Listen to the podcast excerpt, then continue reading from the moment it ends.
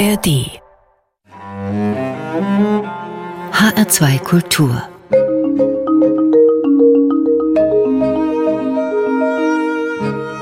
Doppelkopf am Tisch heute mit Hans Sarkovic, ehemals Programmchef von HR2 Kultur, Verfasser zahlreicher Aufsätze und Bücher zur Geschichte des Hessischen Rundfunks, zur Gründerzeit des Radios in der Weimarer Republik und zur Rolle des Rundfunks während der NS-Zeit und vielen anderen Veröffentlichungen mehr. Unter anderem jetzt auch letztes Jahr erschienen, im Jahr 2022 erschienen das Buch 100 Jahre Radio in Deutschland, herausgegeben von der Bundeszentrale für politische Bildung, wo Hans Sarkovic auch mit Herausgeber ist. Ja, und damit sind wir schon beim Thema des heutigen Doppelkopfs. Es geht nämlich genau darum. 100 Jahre Radio. Gastgeber ist Martin Maria Schwarz. Einen schönen guten Tag, Hans Sarkovic. Hallo. Sie sind ein Mensch des Radios, haben ihm einen Großteil Ihres beruflichen Lebens gewidmet. Hans Sarkovic, welche Erfahrung hat Sie denn zum Radio gebracht? Die Erfahrung eines Pubertierenden, der die Welt entdecken wollte. Ich bin ja vom Dorf groß geworden und für mich war die Kurzwelle meines ersten Kofferradios, das ich mir höchstwahrscheinlich mit kindlicher Schwarzarbeit verdient habe. Damals durfte man ja auch noch nicht arbeiten mit 12, 13, aber ich habe es trotzdem getan und konnte mir das Kofferradio leisten und das war eine unglaubliche Entdeckung, obwohl das nur das 49 Meter Band auf Kurzwelle hatte, also ein Prinzip das Europaband. Aber danach kaufte ich mir ein anderes Radio, das dann das Breite ab 19 Meter auf dem Kurzwellenband hatte. Und dann konnte ich Radio Peking hören in Deutsch, Radio Tirana, amerikanische Sender, Radio Moskau in Deutsch. Und das waren gespenstische Situationen, wenn man nachts da im Bett lag und hörte dann über Kopfhörer oder manchmal über Lautsprecher diese Sender. Das war ein, ein, ganz großes Abenteuer für mich damals. Kann man sich heute kaum noch vorstellen mit Internet. Aber äh, das war mein, ja, mein Weg, meine Öffnung zur Welt hin. Ja. Und die Welt kam zu, zu Ihnen und hat Sie dann auch so geprägt, dass Sie ein Rundfunkmann geworden sind. Ich habe es am Anfang gerade genannt. Der 100. Geburtstag des Radios der wurde schon mal gefeiert, nämlich 2020 und wird jetzt wieder gefeiert 2023. Es gibt also zwei Geburtsmomente aus unserer Sicht. Ich spreche jetzt von der, von der deutschen Perspektive. Sortieren Sie doch diese bitte gerade mal zu Beginn unseres Gesprächs, die beiden Momente. Ja, also wenn man ganz früher noch beginnt, dann sind wir im Ersten Weltkrieg. Dort werden die ersten Radioversuche in Deutschland gemacht, sehr erfolgreich. Aber, das war das große Problem, die Reichsregierung hatte Angst, dass dieses neue Medium, das ja den direkten Kontakt zu den Hörern ermöglichte, revolutionär genutzt würde. Das war nicht unbegründet. 1920 hatten wir den Kapp-Putsch, 1923 den Hitler-Putsch. Also da war eine große Sorge. Deshalb wurde das Radio zunächst nicht eingeführt in Deutschland, während es in den USA und Großbritannien schon war. Und 1920 hat man in Königs Wusterhausen so die ersten Versuchssendungen gemacht, also Musik übertragen zu Weihnachten. Das ist die, ja, sagen wir halbe Geburtsstunde des Radios, denn das war kein offizielles Programm. Und die offizielle Geburtsstunde ist dann der 29. Oktober 1923 im Voxhaus in Berlin. Das war dann das offizielle Radio, das seinen Betrieb aufnahm, damals als Privatradio, als Aktiengesellschaft und man musste eine Lizenz erwerben. Also nicht jeder durfte Radio hören, sondern man wurde auf Zuverlässigkeit hingeprüft, damit nicht irgendein Revolutionär eventuell dieses Radio nutzte als Medium. Und das war natürlich noch etwas ganz Besonderes und etwas ganz Teures. Zwei Reichsmark waren damals nach der Inflation sehr, sehr viel Geld, sodass das zunächst einem eher exklusiven Kreis vorbehalten blieb. Ein Kreis, der auch in Theater ging, in Konzerte und so war auch das Programm gestrickt. Mhm, mh. Und so erklärt sich dann auch diese dreijährige Kluft zwischen der ersten Übertragung eines Weihnachtskonzertes und dann der ersten offiziellen ja, Erklärung, jetzt gibt es einen Rundfunk. Sie haben es gerade auch schon erwähnt, am Anfang die Zuhörerschaft, überhaupt diejenigen, die überhaupt einen Radioempfänger hatten, noch sehr klein. Aber das entwickelt sich ja dann sprunghaft. Das ist richtig. Also der Radioapparat selbst wurde zu einer Art, Lifestyle-Produkt, wie man das heute sagen würde. Also man zeigte seinen Wohlstand, indem man eine eigene Radiotruhe im Wohnzimmer stehen hatte und hörte dann. Und äh, das war also etwas, wie gesagt, für die etwas betuchter. Und es gab natürlich auch Arbeitergrunden, die sich an eine Lizenz erlaubten und dann Radio hörten gemeinsam. Aber in der Regel war es für die Bildungsschicht.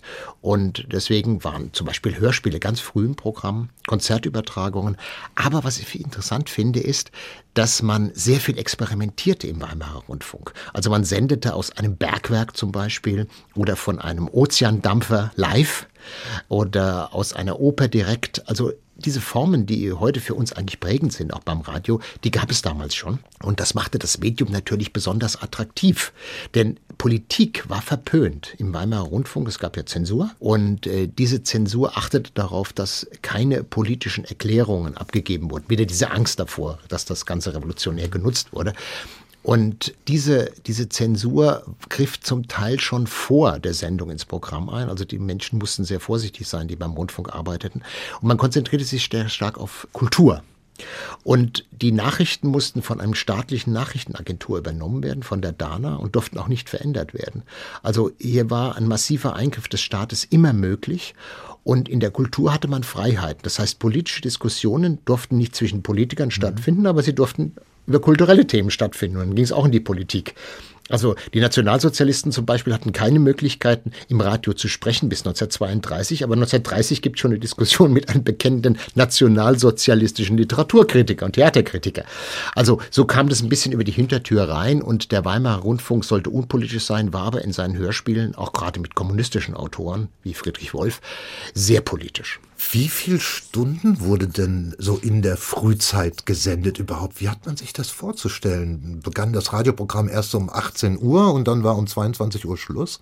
Also das Radioprogramm hatte zunächst wenige Stunden am Abend. Abend war, der Abend war einfach die attraktivste Zeit für das Radioprogramm und weitete sich immer mehr über den Tag aus. Und äh, relativ kurz schon nach der Gründung beginnen die Sendungen bereits morgens. Denn die beliebteste Sendung des Weimarer Rundfunks zu dieser Zeit war die Frühgymnastik. Das hatten alle Sender und das machten die Menschen offenbar auch mit. Ja. Und das musste natürlich morgens passieren. Frühgymnastik abends wäre ja vielleicht witzlos gewesen. Aber es passt ja auch zur Weimarer Republik. Das ist ja die, eigentlich die Gründerzeit der Sportbewegungen, so wie wir sie in ihrer Vollblüte heute vor uns haben. Ja, das ist auch im Programm sehr wichtig gewesen. Also Sportübertragungen lagen ganz vorne in der Publikumskunst. Es gab Übertragungen natürlich von den Automobilrennen auf dem Nürburgring, sehr beliebt. Es gab Übertragungen aus den Fußballstadien. Und so entwickelt sich die Fußballreportage relativ schnell zu dem, was wir heute kennen. Also wenn Sie eine Reportage zum Beispiel vom Fußball-Länderspiel gegen Italien 1930 hören, das klingt schon sehr modern. Ich komme darauf nachher nochmal zu sprechen, an gegebenem Platze, Hans Sarkovic, auf den Reiz der Fußballübertragung im Radio. Aber was Sie gerade eben erwähnt haben, ist ja insofern spannend, dass das Radio von Beginn an Kulturträger gewesen ist. Es hat sich sogar als Kulturinstrument äh, wirklich verstanden. Also Hans Flesch, der das Frankfurter Programm leitete, war Arzt und äh, der hat das immer wieder neu vertreten. Kultur, Kultur, Kultur. Aber wie gesagt, wenn man zwei Reichsmark ausgab und viel Geld ausgab, also und nicht ins Theater ging dafür oder nicht in die Oper, dann wollte man es wenigstens über das Radio mhm. zu Hause haben. Und das war ja auch die große Angst der Künstler.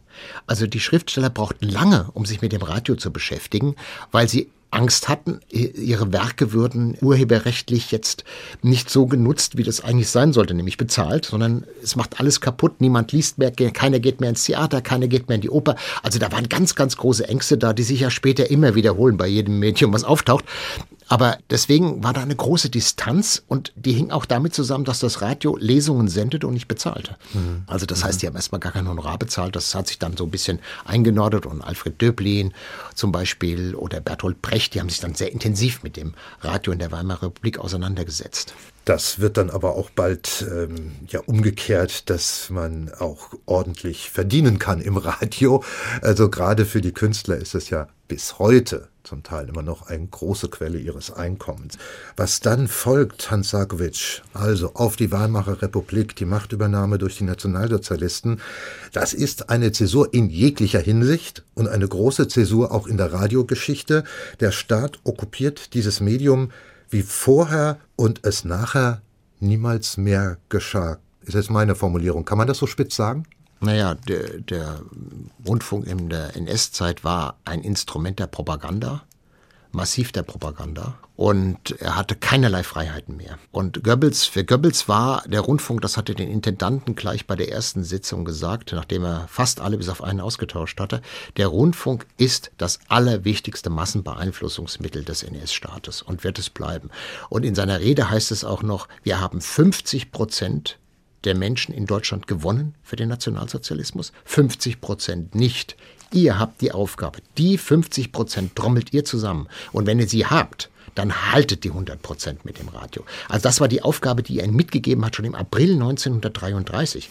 Und deshalb ist es ja auch interessant, wenn man fragt, was war denn die beliebteste Musik während der NS-Zeit? Dann sagen alle Marschmusik, Volksmusik.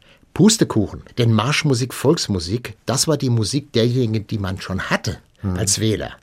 Und deswegen wurden Schlager gespielt und Tanzmusik, also diejenigen, die noch skeptisch dem neuen System gegenüber waren, die sollten ja gewonnen werden. Und die gewann man halt mit populärer Musik, die nichts mit Politik im weitesten Sinne zu tun hatte. Zeigt man wieder die gerissene Klugheit des Josef Goebbels. Genau, er sagte, äh, Ideologie nie auf dem Silbertablett servieren, die muss verbrämt werden und auf keinen Fall darf das Programm langweilig werden, denn dann schalten die Leute ab.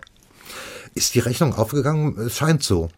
Ja, unbedingt. Also es war ja so, dass das Radio eigentlich die große Stütze für das nationalsozialistische System war und wurde auch entsprechend eingesetzt. Es beginnt ja schon am 30. Januar 33 mit dem großen Fackelmarsch in Berlin, der von allen Sendern übertragen werden musste, außer dem Bayerischen Rundfunk, der das abgelehnt hatte, aber alle anderen haben übertragen. Und da hatte Goebbels zwei Reporter eingesetzt, die bekennende Nationalsozialisten waren. Und das sollte zeigen, es ist nicht die 28. Regierung der Weimarer Republik, die jetzt antritt, sondern es ist etwas Neues, etwas Revolutionäres. Das heißt, er hat das Radio von Anfang an eingebunden und er hat dann später auch im Zweiten Weltkrieg zum Beispiel mit den ganzen Sendeanlagen, die gebaut wurden und die ganzen Sender weltweit unglaubliche Propaganda gemacht und war zum Beispiel in Großbritannien mit den englischsprachigen Sendungen aus seiner Giftküche sehr erfolgreich. Kann man sagen, kann man genauso sagen, wie ich es eben versucht habe, spitz zu formulieren, dass es vorher und nachher niemals so eine starke Okkupation des Radios von einer einzigen Seite gab, dass die Wirkmächtigkeit des Radios niemals mehr so groß war, wie leider Gottes unter der NS-Diktatur? Ach, das weiß ich nicht, weil gegen Ende der NS-Zeit ist ja der Film sehr stark in den Vordergrund gerückt. Also Goebbels merkte, dass das Radio jetzt seine Kraft verloren hatte, außer die Luftlagemeldung. Das war mhm. ganz entscheidend. Das war also etwas, was unglaublich gehört wurde. Aber der Film hatte eine wichtigere Funktion, weil er die Menschen ablenkte vom Bombenkrieg. Das konnte das Radio auch. Also wenn Sie die, die Schlager verfolgen, die gesendet wurden, ich habe mir jetzt gerade mal so eine Liste angeguckt eines Wunschkonzerts. Es geht alles vorüber, es geht alles vorbei, es kann doch einen Seemann nicht erschüttern und so weiter. Also das sind Lieder, die auch Durchhaltelieder sind, die wir heute als populäre Schlager von Heinz Rühmann oder Zara Leander oder so weiter, weiter kennen, das waren Schlager, die extra getextet wurden, um sie in der Zeit, wo die Bomben auf Deutschland fielen, spielen zu können. Aber diese Schlager tauchten auch im Film auf und wurden entsprechend eingebaut. Also da bin ich ein bisschen skeptisch, mhm. ob man das über die ganze Zeit sagen kann. Sicherlich für die ersten Jahre ganz wichtig. Und dann muss man auch sagen, äh, das Radio spielte dann auch nach dem Zweiten Weltkrieg ideologisch nochmal eine Rolle in der sowjetischen Besatzungszone und der DDR. Auch da war es ganz, ganz eng staatlich geführt. Aber auch damals, und jetzt spreche ich von den Kriegszeiten oder von den Zeiten der Indoktrination, aber auch damals zeigte das Radio schon eine seiner großen Stärken. Es ist letzten Endes nicht 100 Prozent kontrollierbar. Die Funkwellen machen nicht vor Grenzen Halt. Sie überwinden lässig politische Grenzen. Ja, als einziges Medium. Die Zeitungen, Bücher konnten das nämlich nicht. Äh, das wurde ja stark kontrolliert an den Grenzen, aber die Radiowellen waren nicht einzufangen. Das war ja auch ein Problem für Goebbels, wenn man an die deutschsprachigen Sender aus Moskau, aus den USA, aus Großbritannien denkt, zu Beginn des Zweiten Weltkriegs noch aus Frankreich. Also das konnte er nicht aufhalten, denn mit den Störsendern, die er einsetzte, um diese Programme zu stören, da konnte er wenig erreichen, weil die brauchten enorme Energie und damit konnte man diese ganzen Sender nicht abfangen. Bei Kurzwelle wechseln die einfach die Welle und dann war der Störsender ging dann ins Nichts. Also das hat ihm schwer zu schaffen gemacht. Deswegen wurde in Deutschland ja mit Beginn des Zweiten Weltkriegs am 1. September 1939 das Abhören ausländischer Sender verboten. Und die Strafen waren drastisch. Das ging bis zur Todesstrafe, wenn man Informationen weitergab, die man gehört hatte. Und das war für viele Menschen ganz, ganz schwer, weil sie dann sagt, naja, wir können doch die italienischen Sender hören oder die Schweizer Sender hören oder die schwedischen Sender hören. Nein, das war generell verboten und das ging bis in die oberste Führungsriege der Nationalsozialisten. Die Kraft, die Macht und auch immer wieder die Ambivalenz des Radios. Wir werden das immer wieder berühren. Hans Sarkovic, wir machen einen ersten Musikwunsch hier im Doppelkopf von H2 Kultur und Sie haben Ihre Wünsche auch ganz unserem Thema angepasst und mit der Auswahl der Musik reflektieren Sie auch ja einen Stellenwert des Radios, der extrem hoch ist, in unserem Gespräch vielleicht jetzt nicht so abgebildet wird, wie es ihm gebührt. Radio ohne Musik, schlichtweg nicht vorstellbar. Selbstredend gibt es heute jede Menge Wortprogramme, aber im Ganzen hat die Ausstrahlung von Musik das Radio mit groß gemacht. Und ich glaube bis heute. Ja, das ist richtig. Und wenn man bedenkt, dass das erste Radioprogramm aus dem Voxhaus in Berlin von einer Schallplattenfirma gemacht wurde, weiß man schon, was man sich ausrechnet, nämlich das Radio als Medium, um Musik populär zu machen die Schallplattenverkäufer anzukurbeln und natürlich auch die Radioapparatverkäufer. Und dazu gehörte Musik. Wortprogramme sind immer wichtig, aber Musikprogramme sind meistens noch attraktiver. Und in der Weimarer Republik waren das diese wunderbaren Nonsenstitel. Volland Adrienne hat eine Hochantenne aber auch von den Comedian Harmonist zum Beispiel, Mein kleiner grüner Kaktus. Das ist ein so lustiges Lied, aber sowas wurde natürlich im Radio gespielt und erfreute die Menschen.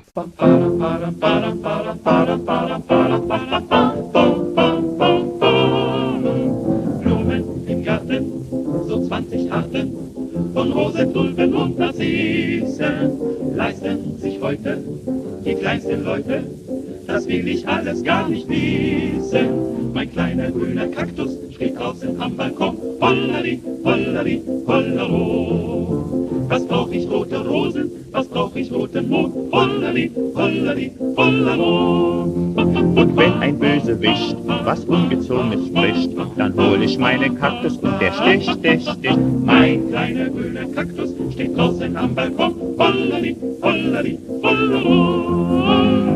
Man findet gewöhnlich die Frauen ähnlich den Blumen, die sie gerne tragen. Doch ich sag täglich, das ist nicht möglich. Was sollen die Leute sonst von mir sagen? Mein kleiner grüner Kaktus steht draußen am Balkon. Hollolari, hollolari, hollolaro, bam, bam, bam, badam. Was brauch ich rote Rosen? Was brauch ich roten Mond? Hollolari, hollolaro, hollolaro. Und wenn ein Bösewicht was Ungezogenes spricht, dann hol ich meinen Kaktus und der sticht, sticht, sticht. Mein kleiner grüner Kaktus steht draußen am Balkon. Hollari, hollari. Piep,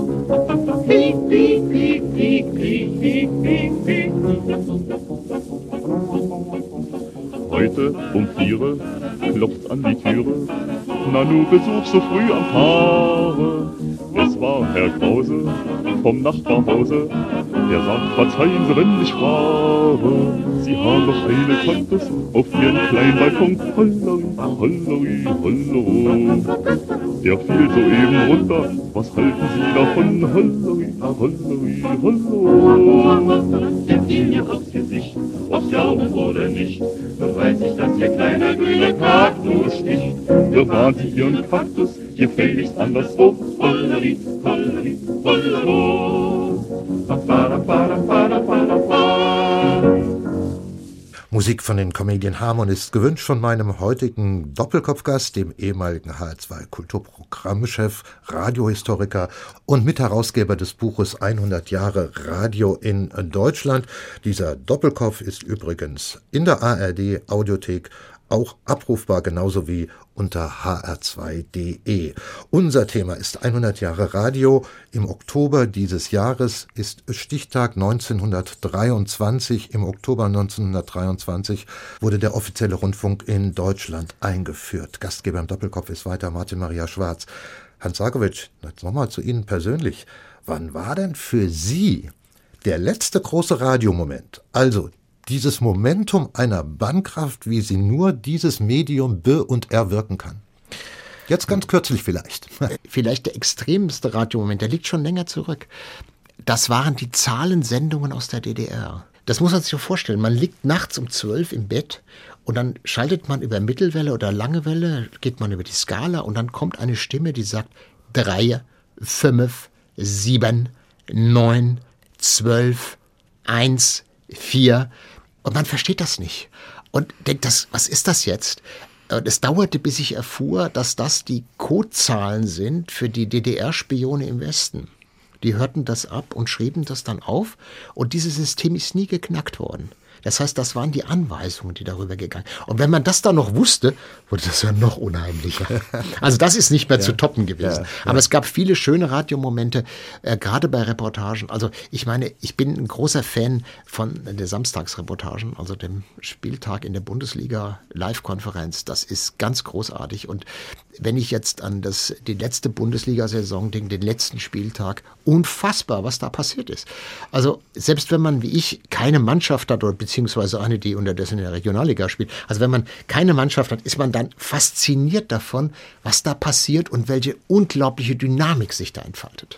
Das gibt es, so habe ich mir gerade jetzt sagen lassen, weil sie den letzten Bundesligaspieltags betrifft, auch den der zweiten Liga war genauso mhm. packend und spektakulär, fast grotesk es gibt immer noch Menschen, das habe ich mir bestätigen lassen, die tatsächlich diesen Drive-Way-Moment haben. Sie hören Radio, sind von der Spannung, die sich durch das Radio wie durch kaum ein anderes Medium übertragen lässt, so gebannt, dass sie das Auto rechts ranfahren und stehen bleiben. Ja, das kann Weil, ich gut verstehen. Ja, also gibt's das immer noch. Ist, das, ja. ist, das kann ich wirklich gut verstehen. Und die Reporter und Reporterinnen, ja heute glücklicherweise auch, die sind ganz großartig. Und auch wie sie das machen. Also das wird ja als Krimi inszeniert. Das Ganze, ähm, das ist wirklich großes Hörspiel. Und ich muss sagen, wenn ich das vergleiche, es gibt natürlich die Konferenzschaltung, komme später nochmal auf sie zurück, eher auch im Fernsehen mittlerweile, aber bis heute hat es der jetzt übertragene Sender Sky nicht geschafft, in der Konferenz per Bild das Gleiche zu erzielen, wie es im Radio möglich ist. Diese Gleichzeitigkeit, die wird dort immer noch aufgehalten durch einen Moment der Verzögerung. Der mag zwar Spannung erzeugen, aber nicht so sehr wie das, was man gleichzeitig aus anderen Stadien in der Bundesliga serviert bekommt das per ist, Radio. Das ist richtig und ich habe immer das Gesamtbild. Ich sehe immer den, den, Platz, während ich im Radio nicht sehe. Da höre ich nur die Stimme und ich weiß, welche Aufregung da plötzlich ist, wenn da eine Tor, Tor brüllt. Wo, wo ist das gefallen gerade? Also, das ist, das ist einfach Spannung. Wir gehen nochmal in die Geschichte zurück, Hans Sargovic. Wir waren bei Weimarer Republik und wir waren in der NS-Diktatur und welche Rolle das Radio dort jeweils gespielt hat. Und jetzt sind wir in der Nachkriegszeit. Und nach dem Krieg wird nun Radio im Vergleich zu den Jahren zuvor zum Träger einer ganz gegensätzlichen Entwicklung. Es wird nämlich zum Medium des Demokratisierungsprozesses in den westlichen Besatzungszonen. Wie stark darf denn sein Anteil, der Anteil des Radios an der Entnazifizierung und den Aufbau einer funktionierenden Demokratie im heutigen Sinne, wie, darf, wie hoch darf denn sein Anteil daran beziffert werden? Also am Aufbau der Demokratie in den Westzonen, also dem, letztlich der Bundesrepublik, äh, da hat das Radio, glaube ich, sehr, sehr viel geleistet. Weil man muss sich vorstellen, die Menschen kommen aus der Weimarer Republik, die in den letzten Zügen auch nicht mehr demokratisch war. Dann kommen zwölf Jahre NS-Zeit. Und dann soll etwas Neues beginnen, dann sollen die Köpfe frei werden. Das heißt, das Demokratieverständnis war einfach nicht vorhanden. Auch bei einer ganzen Generation, die 1933 zehn Jahre zum Beispiel alt war, die wusste überhaupt nicht, was Demokratie ist. Und das musste vermittelt werden. Und dafür war das Radio prädestiniert. Denn das hatte Goebbels immerhin erreicht. Es stand fast überall ein Radioapparat, ein Volksempfänger. Das heißt, man konnte die Botschaft über Radio vermitteln, während Papier für Zeitungen noch fehlte. Also hier war sofort von Anfang an die Möglichkeit da, die Ideen der Demokratie. Und was heißt ein demokratisches System? Wie könnte sich ein Staat im Westen entwickeln? Im Osten ist ja ganz anders gewesen, da kommen wir vielleicht auch noch drauf. Aber wie, wie kann sich ein Staat entwickeln? Und vor allem, es gibt lustige Reihen, in dem vorgestellt wird, wie funktioniert ein Parlament? Was heißt eigentlich Bundeskanzler, wenn es mal einen geben sollte? Was sind Wahlen? Was sind freie Wahlen? Ja, und dieses, das war ja alles nicht mehr vorhanden. Und das wurde den Menschen erklärt, vor allem natürlich auch in Schulfunksendungen, die ganz, mhm. ganz wichtig waren, aber auch in Erwachsenensendungen. Das ist im Prinzip so richtig nachholen. Es hat ja auch funktioniert. Also hier hat sich relativ schnell ein demokratischer Grundkonsens entwickelt, bei dem das Radio eine große Rolle spielte. Habe ich mir das so vorzustellen, dass, ich nehme mal an, jetzt wird auch schon am Tag gesendet, ja, dass wenn ich das Radio einschalte, ich die Wahrscheinlichkeit, die Wahrscheinlichkeit hoch ist, dass ich in eine solche, ja, aufklärerisch gestimmte Sendung hineingerate? Ja, es kommt drauf an. Also das Radio hatte auch eine ganz, ganz wichtige Servicefunktion noch. Also welche Brücke funktioniert wieder? Mhm. Wo gibt es die Lebensmittelmarken? Oder zum Beispiel die Währungsreform, die wurde über Radio bekannt gegeben. Hat ja keine andere Möglichkeiten, das erstmal deutlich zu machen. Also das gehörte natürlich auch dazu. Dann gehörte die Unterhaltung dazu. Das heißt also spätestens seit 1949 wurde die Politik immer mehr zurückgedrängt und hat immer mehr Unterhaltungselemente, die sehr, sehr beliebt waren. Das Hörspiel war ein Millionenseller, würde man heute sagen. Das wurde gehört. Also das existierte auch alles, aber wichtig war, was man sich heute in dem Maße im Radio nicht mehr vorstellen kann, die großen Diskussionen. Also die Frage, brauchen wir wieder die Monarchie? Beschäftigt uns heute auch nach Charles III. etwas weniger, aber äh, die war damals ein großes Thema. Da sprach Adorno mit. Ganz ernsthaft, brauchen wir lieber eine Monarchie statt einer Demokratie? Oder was ist zum Beispiel das Besatzungsstatut? Also wie gehen wir mit den Alliierten um? Wie entwickelt sich die Souveränität dieses Staates? Also diese ganzen Fragen wurden da diskutiert und das wurde gehört. Mhm. Das wurde von ganz, ganz vielen Menschen mhm. gehört und da wurde auch auf der Straße diskutiert, da wurde in Einzelveranstaltungen weiter diskutiert. Also das war schon etwas anderes, als wir uns Radio heute vorstellen wird klar. Ich stelle mir auch vor, dass selbst äh, der unpolitische Mensch, den gibt's ja auch immer, wenn der trotzdem da reingeriet in so eine Diskussionssendung, auch wenn es ihm vielleicht überhaupt nicht ansprach, so hat er doch mitbekommen, es wird diskutiert und kontrovers diskutiert, was ja schließlich eine Säule eines demokratischen Staatswesens ist. Genau, was er nicht kannte. Also ja. dass diese, diese Diskussion, es gab in der Weimar, in Weimarer Republik keine dezidiert politischen Diskussionen. Es gab sie in der NS-Zeit schon gar nicht, da wurde alles verordnet.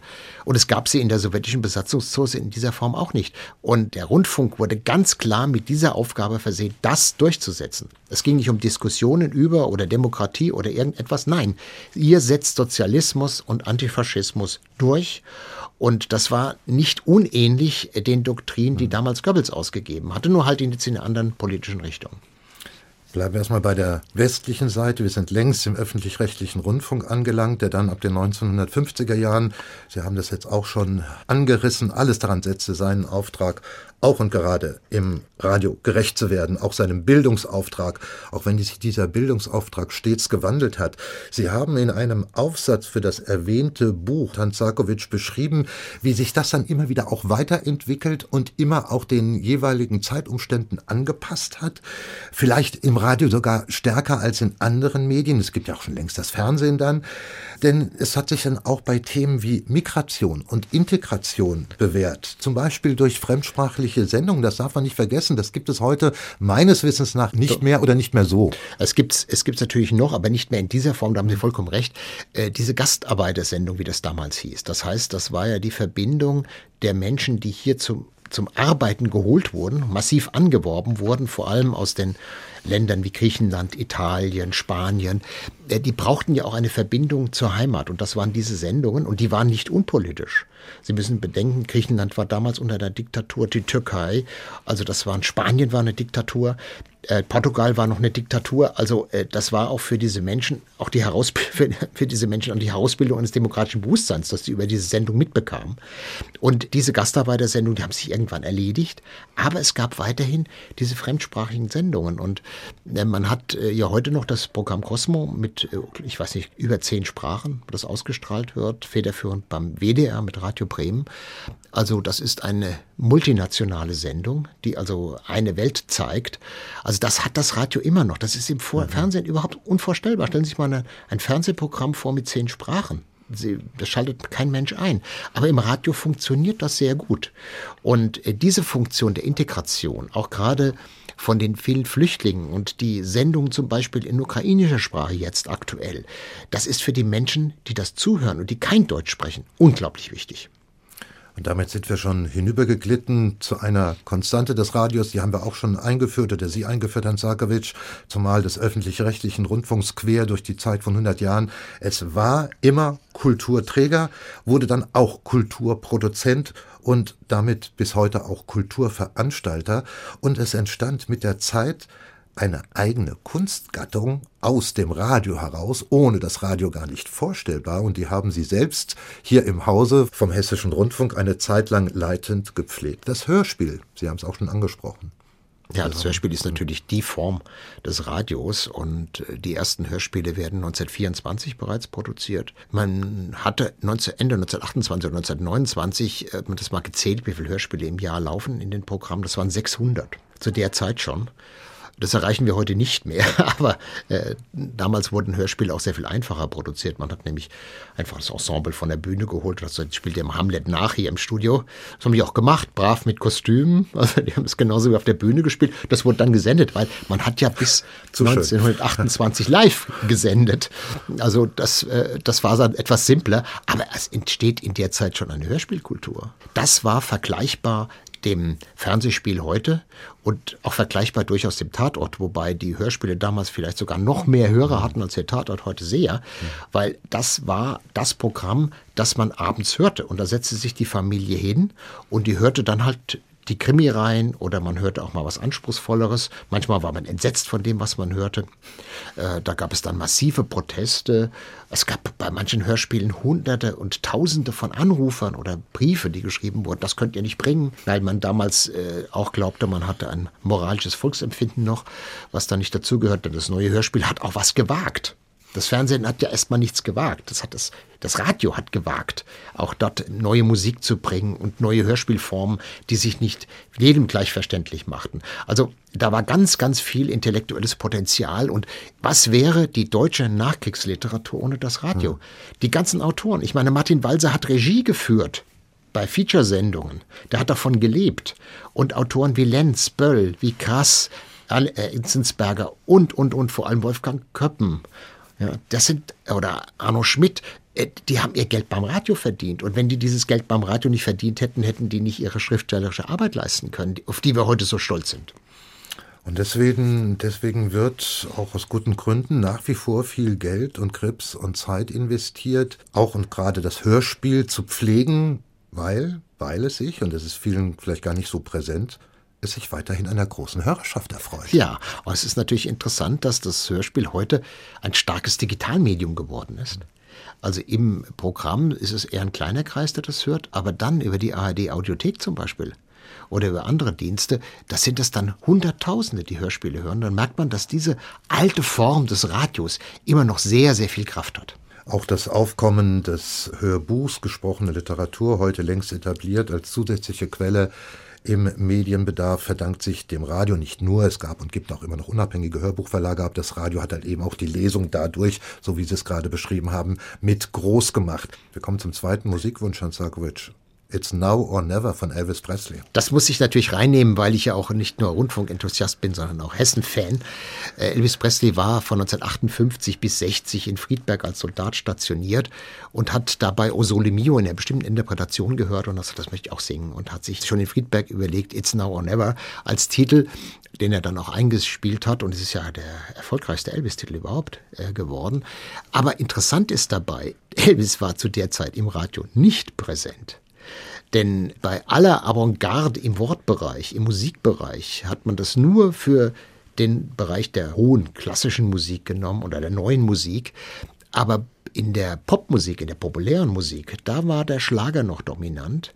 Das hat sich im Untergrund entwickelt. Das waren die interessanterweise die 9- bis 15-Jährigen, die Presley-Fans waren. Also das dauerte sehr lange, aber interessanterweise hat sich diese Musikform trotzdem zu einem Erfolg entwickelt. Das war Elvis Presley mit Rock'n'Roll, später die Beatles, die brauchten auch eine Weile. Und äh, ich habe zum Beispiel in den 70er äh, Jahren, zu Beginn der 70er Jahre, die Rolling Stones zuerst in H2 gehört. In H2? in H2, abends. Von 19.30 Uhr bis 20 Uhr gab es eine Sendung, wo diese modernen Popformen vorgestellt werden. Und dann gab es Pop nach der Schule in H2. Äh, das war dann um 14 Uhr auch eine Sendung. Also das heißt, man hat angefangen, diese Musik zunächst in der Kulturwelle und dann breitete sich das so langsam in die Popularwellen aus. Heute unvorstellbar, aber so war es halt.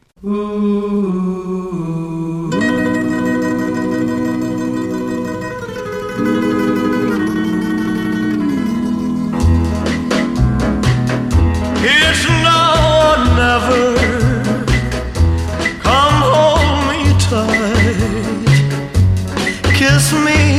Darling, be mine tonight.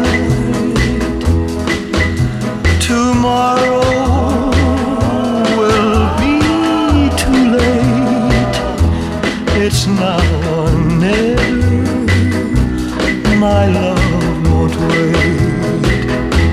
When I first saw you, with your smile so tender my heart was captured, my soul surrendered. I spent a lifetime waiting for the right time. Now that you're near, the time is here at last. It's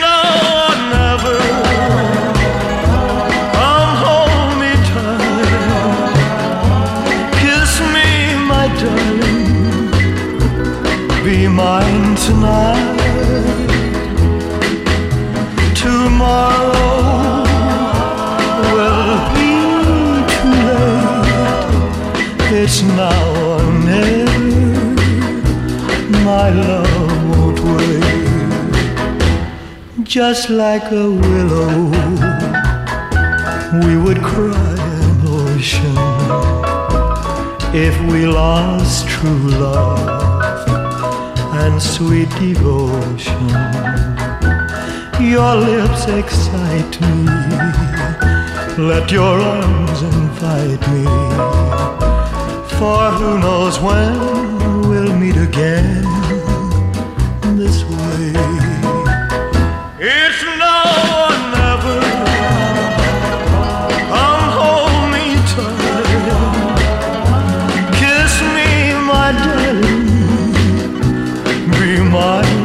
Tomorrow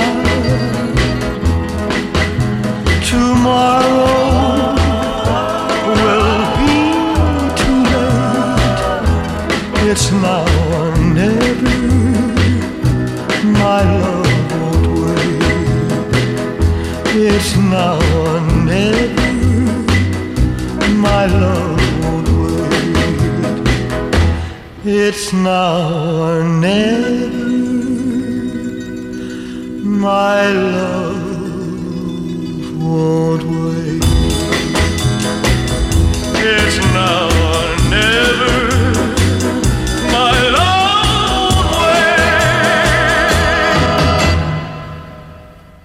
It's Now or Never von Elvis Presley, gewünscht von meinem heutigen H2 Doppelkopfgast Hans Sarkovic, lange Zeit Programmchef von H2 Kultur, Radiohistoriker, Radioliebhaber, wie wir schon hören konnten, und Mitherausgeber des Buchs 100 Jahre Radio in Deutschland, unserem Thema.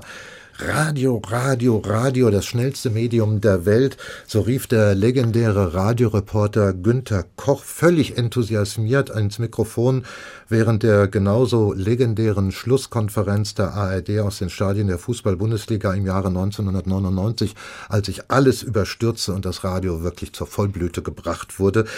Erstmal, Ansakovic, diesen Hoheitsstatus, das schnellste Medium der Welt zu sein, mit dem bin ich noch ja, groß und erwachsen, auch im Radio erwachsen geworden. Den hat das Radio aber mittlerweile eingebüßt. Ja, eingebüßt hat es nicht unbedingt. Das, äh, Reporter vor Ort können immer noch zeitgleich berichten. Aber das können auch andere unterdessen im Eben, Internet ja, vielleicht so, ja. und auch über SMS. Und es gibt ja heute x Möglichkeiten, sofort was äh, zu reportieren. Aber diese Plastizität, die das Radio bei der Live-Reportage hat, das erreicht meiner Meinung nach kein anderes Medium. Also dieses direkte vor dem Mikrofon stehen, jetzt bin ich dabei, jetzt erzähle ich Ihnen das und auch noch in guter Qualität. Und ich weiß, es geschieht in dieser Sekunde. Das ist schon was Besonderes. Und dafür sind besonders sprechend die Sportübertragung, nicht nur, aber vor allem die Bundesliga-Schlusskonferenz, darüber haben wir schon gesprochen, aber man denke auch nur an die große Bedeutung, an den kollektiven ersten bundesrepublikanischen Großmoment des WM-Finales von 1954, die Reportage von Herbert Zimmermann, die, und das ist eigentlich Konsens, ein erhebliches dazu beigetragen hat, weil man damals vornehmlich zu 90 Prozent Radio hörte, dass es in der nachkriegsverunsicherten Bevölkerung in Deutschland zum ersten Mal wieder zu so etwas wie einem Wir-Gefühl kommen konnte. Also das, äh, diese Reportage ist wirklich ein Politikum allerersten Ranges. Äh, Diese ja, Aufgeregtheit, aber auch dann dieser Stolz, dieser unglaubliche Stolz auf diese Mannschaft, das hat, glaube ich, nicht nur in der Bundesrepublik gewirkt. Also Ines Gabel erzählte mir mal aus der DDR, dass man, das hat ja Wolfgang Hempel übertragen, äh, dass auch dort man unglaublich stolz war, dass es den Deutschen gelungen war, wieder die Weltmeisterschaft zu gewinnen gegen ein sozialistisches Brudervolk von Ungarn. Also äh, das hat, glaube ich, in beiden Teilen Deutschlands für, für große Aufregung, aber auch also für eine großes, große Stärkung des Selbstbewusstseins geführt. Ohne äh, diesen Gewinn der Weltmeisterschaft und ohne diese Reportage hätte der ganz anders reportiert, wie zum Beispiel Wolfgang Hempel in der DDR, der ja eher zurückhaltender war in seiner Reportage, dann hätte das auch nicht so gewirkt wie ja. das, weil es gab ja kein Fernsehen. Es gibt zwar eine Fernsehaufzeichnung, aber die hat niemand gesehen. Womit wir dann weiter bei den exponierten Vorzügen des Radios bleiben, die man ja an einem runden Geburtstag, wie es ein Hundertster nun mal darstellt, unterstreichen darf, beziehungsweise vielleicht auch wirklich herausfiltern sollte, umso mehr, weil das Radio zum wiederholten Male Abschiedsgesänge ertragen muss, vor allem in einer Zeit, in der die Netzwerke der sozialen Medien offenbar die Vormachtstellung erobert haben. Doch dabei, gerade bei diesem Punkt, darf ja auch genannt werden, dass das Radio zunächst einmal das erste große soziale Medium war und eigentlich auch immer noch ist. Und ich spreche jetzt ganz bewusst vom Live-Radio und damit auch vom linearen Radio. Wie oft habe ich von Menschen gehört, und ich zähle mich selbst dazu, dass das Radio ihnen ein großer Trostspender gewesen ist, eine verbindungsaufbauende Kraft hatte und hat bis heute. Ähm, da kann man ja zurückgehen zu Bertolt Brecht, den kann man getrost dazu zählen. 1940, da war einmal, da hat er mal ein kleines Gedicht darauf verfasst, wie wichtig ihm das Radio bei seiner Emigration nach Skandinavien war.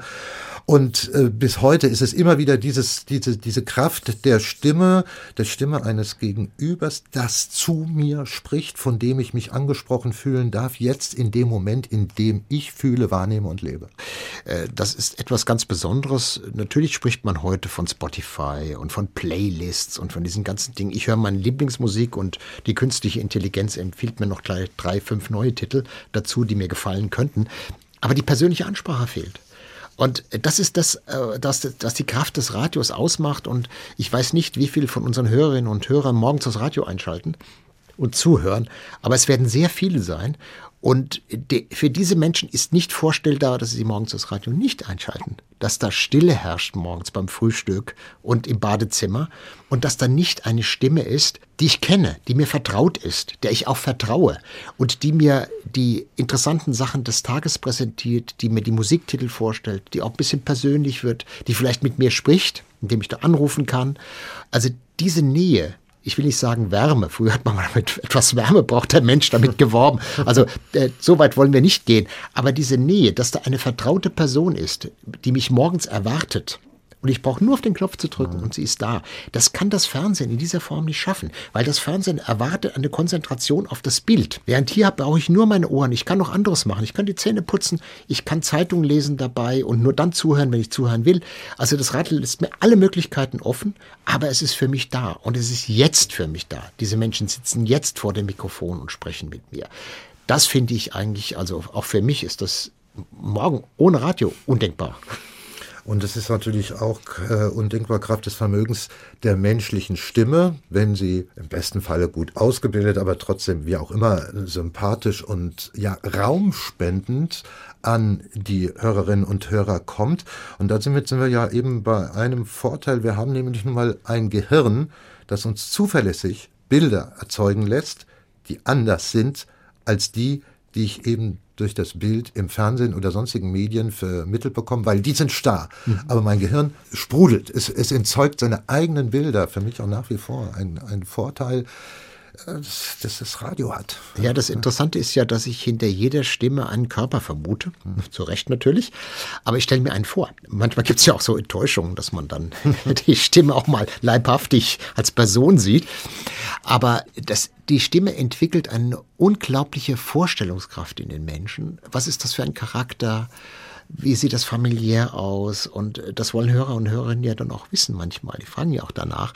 Also äh, das ist etwas ganz anderes, als wenn ich alles vorgesetzt bekomme. Es ist ja auch interessant, weil wir haben vorhin über das Hörspiel gesprochen, dass Schauspielerinnen und Schauspieler für sehr kleines Geld beim Hörspiel mitmachen. Also ich habe in meiner Zeit so gut wie keine Absagen erlebt von großen, bedeutenden, von Iris Berben, Senta Berger, Matthias Brandt und so weiter, die alle wahnsinnig gerne im Radio bei einem Hörspiel mitmachen oder bei einer Lesung, aber vor allem beim Hörspiel, weil dann da haben sie nur die Stimme, um den Charakter zu erzeugen, um die Entwicklung dieses Charakters darzustellen, die Änderung eines Menschen, das ist für richtige Schauspielerinnen und Schauspieler eine totale Herausforderung, aber das machen die leidenschaftlich gern und das gelingt ja auch. Und es kommt noch weiteres hinzu. Hans Knobloch, ein wissenschaftlicher Mitarbeiter an der Zürcher Hochschule der Künste, der hat das in einem Zeitungsartikel vor nicht allzu langer Zeit mal auf den Punkt gebracht, als er davon schrieb, dass im Gegensatz zu den Digitalmedien das Radio außer den Rundfunkgebühren keinen Preis einfordert, nämlich nichts von unserem Privatleben wissen will, was dort wiederum bei den digitalen Medien zur Geschäftsgrundlage gehört. Und dann, ähm, ich zitiere das jetzt einfach mal, das sind Sätze, die man sich, die schön sind. Radio lässt einen in Ruhe, fordert nichts ein. Radio ist ein Geschenk. Genau, wenn ich das will. Aber ich kann auch mich vom Radio fordern lassen in Gesprächen äh, mit dem Radio, in Kontakt mit dem Radio. Also die Kontakte sind ja heute auch zwischen Hörerinnen und Hörern und den Machern sehr gut. Das geht, aber ich muss es nicht. Ich kann auch nur einschalten und kann wieder ausschalten. Und das ist schön. Ich kann jederzeit ausschalten und mich wieder ausklinken, was anderes machen und weiß aber, wenn ich einschalte, ich habe eine gewisse Sicherheit in dem Programm sitzt jetzt jemand. Da sitzt keine künstliche Intelligenz, da sitzt kein Computer, der mir jetzt irgendwas ansagt, sondern da sitzt ein Mensch und der ist für mich da.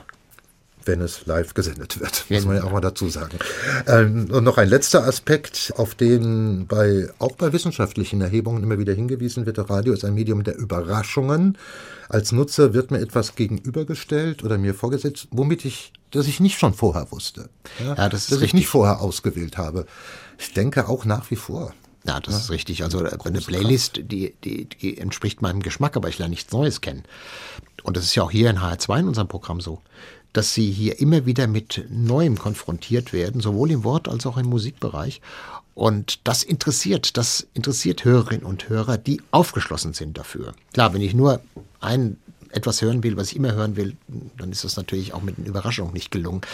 Aber ich glaube schon, dass gerade die Hörer, auch die Popularwellen, Popularwellen hören, nicht nur die Hitparade hören wollen, nicht nur die Verkaufscharts oder, sondern auch da mal wirklich konfrontiert werden wollen mit neuen und mit neuen Sängerinnen, mit neuen Sängern, mit neuen Gruppen, die auftauchen. Und das ist auch etwas, was den Horizont erweitert und zwar ziemlich erweitert. Und das bekommt man en passant einfach so mit. Aber Hans Sargowitsch, jetzt denken Sie und ich als zwei Radiomenschen, die das natürlich forcieren und so sehen wollen und, und, und, und auch müssen. Aber was ist, wenn diese Stärken vielleicht eines Tages oder schon bald gar nicht mehr gewollt sind?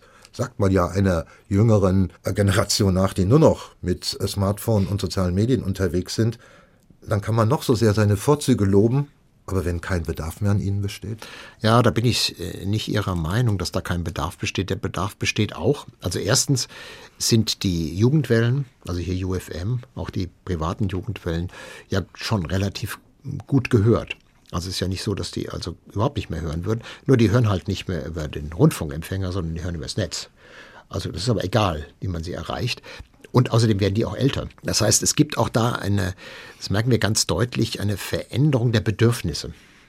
Äh, Dass man, wenn man jung ist, natürlich möglichst offen in alle Richtungen denkt, aber wenn man so ein bisschen älter wird, dann geht es doch ein bisschen zielgerichteter und da spielt auch diese persönliche Ansprache wieder eine größere Rolle.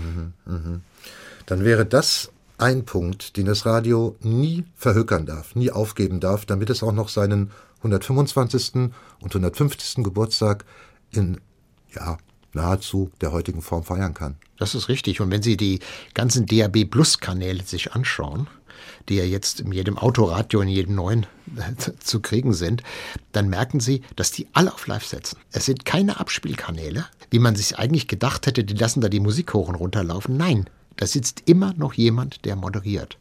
Und das zeigt, dass diese Form der persönlichen Ansprache auch ein Zukunftsmodell ist. Denn die überlegen sich nichts, das sind alles kommerzielle Sender, zum großen Teil auch da drauf, nichts, was nicht bei den Kunden ankommt. Also ich bin sehr, sehr optimistisch. Wir beide werden das 200. Geburtstag vom Radio nicht mehr erleben, aber ich bin mir sehr optimistisch, sehr optimistisch, dass das Radio noch lange lebt.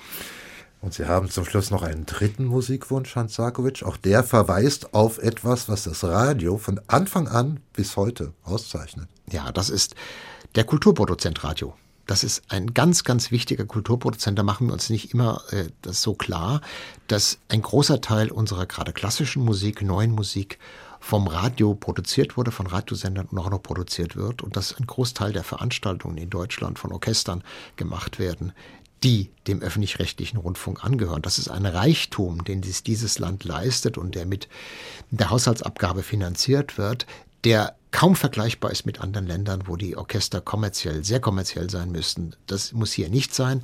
Und auch diesen Reichtum gilt es zu erhalten. Und deswegen steht Chopin am Ende damit wir nochmal auf diese klassische Musik und auf das klassische Erbe, das von den, Radio, von den Radiomachern gepflegt wird, hinweisen können. Und zwar von Anfang an, wie wir vom Beginn des Gesprächs von Ihnen erfahren durften. Hans Sarkovic, ehemaliger Programmchef von HR2 Kultur, Radiohistoriker, mit zahlreichen Veröffentlichungen zu unserem Thema 100 Jahre Radio. Vielen Dank für das Gespräch hier im H2 Doppelkopf. Wir hören jetzt zum Schluss noch Chopin, und zwar die Etude Opus 10 Nummer 3. Und vom Doppelkopf verabschiedet sich Martin Maria Schwarz. Tschüss.